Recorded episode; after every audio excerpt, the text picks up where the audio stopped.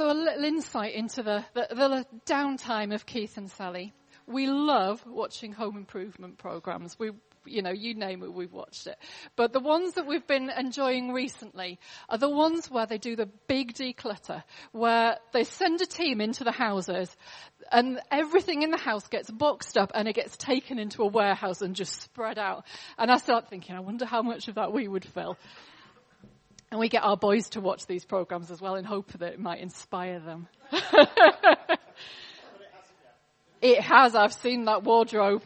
There's one wardrobe been sorted.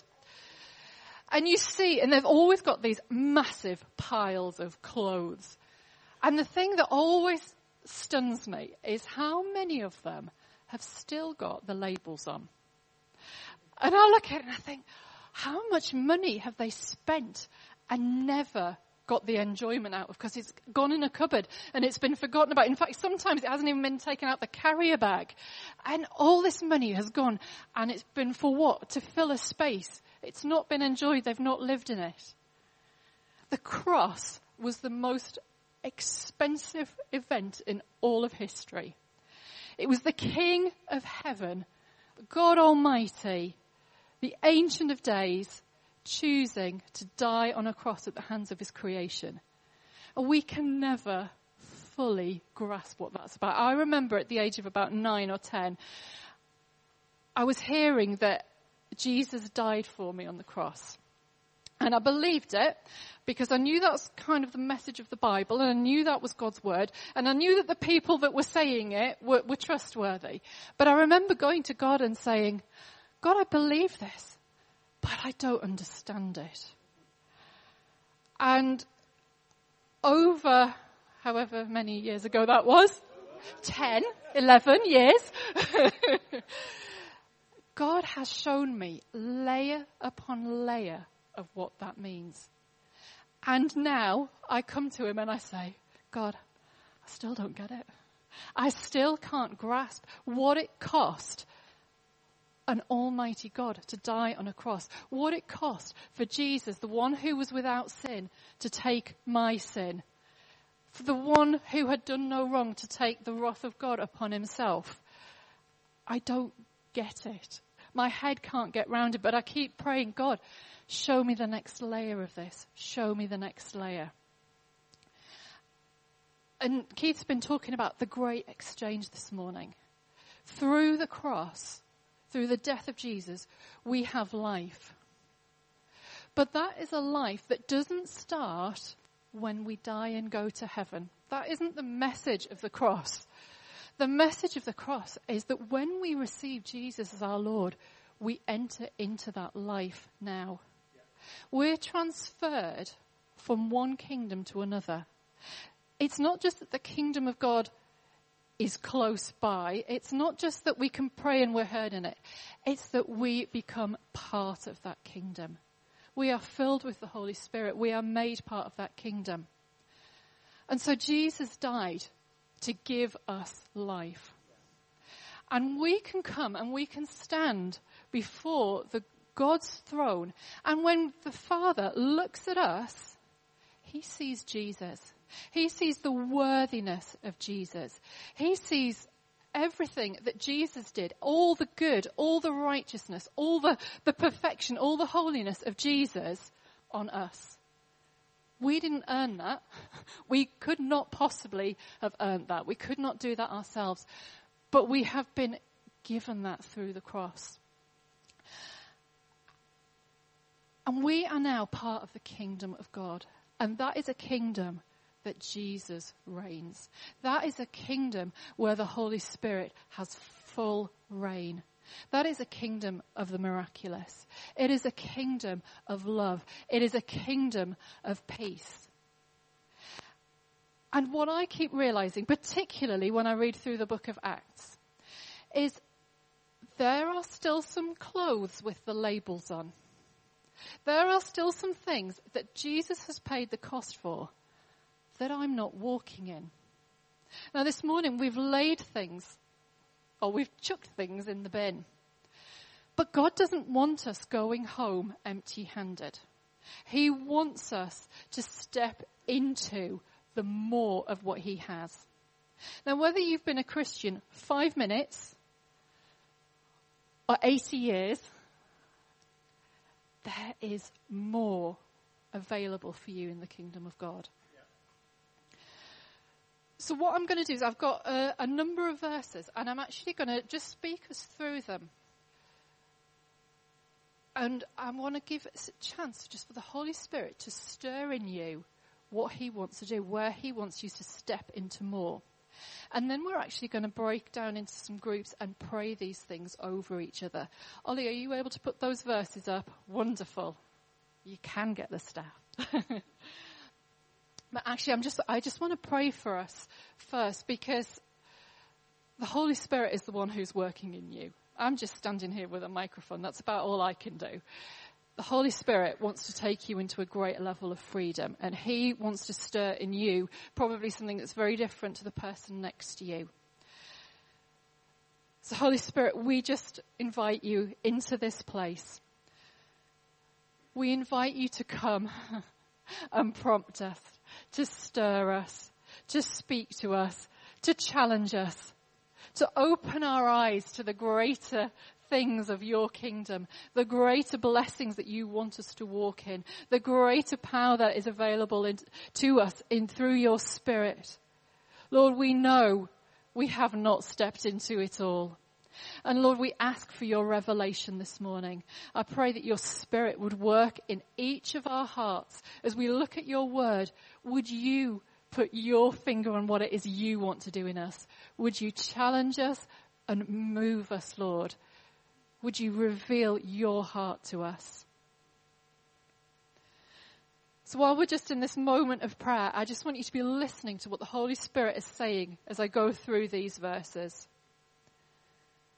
So we've got Isaiah 53 verse 5. But he was wounded for our transgressions. He was crushed for our iniquities. Upon him was the chastisement that brought us peace and with his stripes are we, he, we are healed. Every sin of yours was paid for. Are you walking in the forgiveness of every sin? Or is there something you are still holding over yourself? Is there something that you have not forgiven yourself for? Is there condemnation that's telling you you're not good enough? Are you living in the peace that is rightfully yours? Is there healing that you need? And John 10:10 10, The thief comes only to steal, kill and destroy.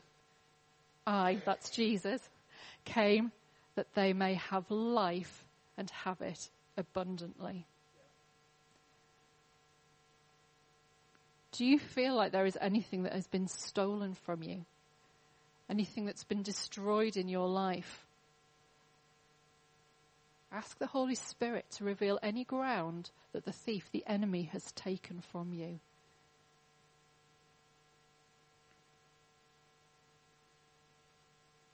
What does Jesus want to release over that? What joy does he have for you? What peace does he want to pour into your life? Is there a greater level of boldness that he has for you? The answer is probably yes. is there greater freedom? Again, yes. and Matthew 10:7 says, "And proclaim as you go, saying, the kingdom of heaven is at hand. Heal the sick, raise the dead, cleanse lepers, cast out demons. Is that your daily life? Where does the Holy Spirit want to, to move you? How does he want to work through you? Does he need to raise your faith that he works these things through you? Are people healed when you pray for them? Are people set free from the grip of the enemy when you declare that freedom over them? And John 8:31, if you abide in my word, you are truly my disciples. You will know the truth and the truth will set you free. Is there any area that you feel bound? Is there any fear that is holding you back? Are there any addictions in your life that you want rid of? How's your thought life? Does it reflect what Jesus would say about you? Is there anxiety? Does that keep you from God's promises? And Ephesians 1 verse 3. Blessed be the, the God and Father of our Lord Jesus Christ, who has blessed us in Christ with every spiritual blessing in the heavenly places. What is abounding in heaven but lacking in your life? Do you believe the lie that God blesses other people more than you? Do you believe that God has every spiritual blessing? Let the Holy Spirit just stir those in you. Because we have an enemy who wants to hold us back, but we have a mighty Saviour who has set us free.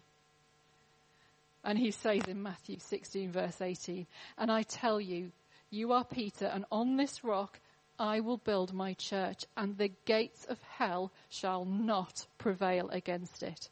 I will give you the keys of the kingdom of heaven. And whatever you bind on earth shall be bound in heaven, and what you loose on earth shall be loosed in heaven. That is true of you. If something is true of heaven, it is true of your life. But we need to step into those things. I want us now just to spend a little bit of time. We're going to get into small groups, which means that we move and we interact. And I want us to pray these things over each other.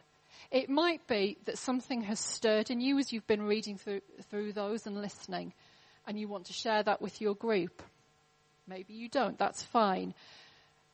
It might be as you're praying, you want to focus on one of those verses, or you might want to dip into all of them. Feel the freedom to go as the Holy Spirit leads you. But we can pray these things with absolute confidence because they are the Word of God. These are, not Sally's nice ideas.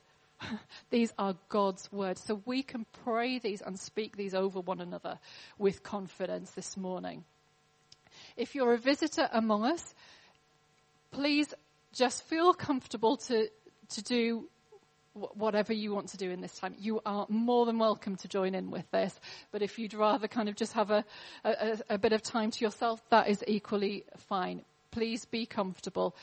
Um, the musicians are going to twiddle a little bit while we're doing this. We've got about five minutes just to pray over each other to make sure it's not one person getting all the prayer. So let's stand. and shuffle around and I will call you back together in a moment.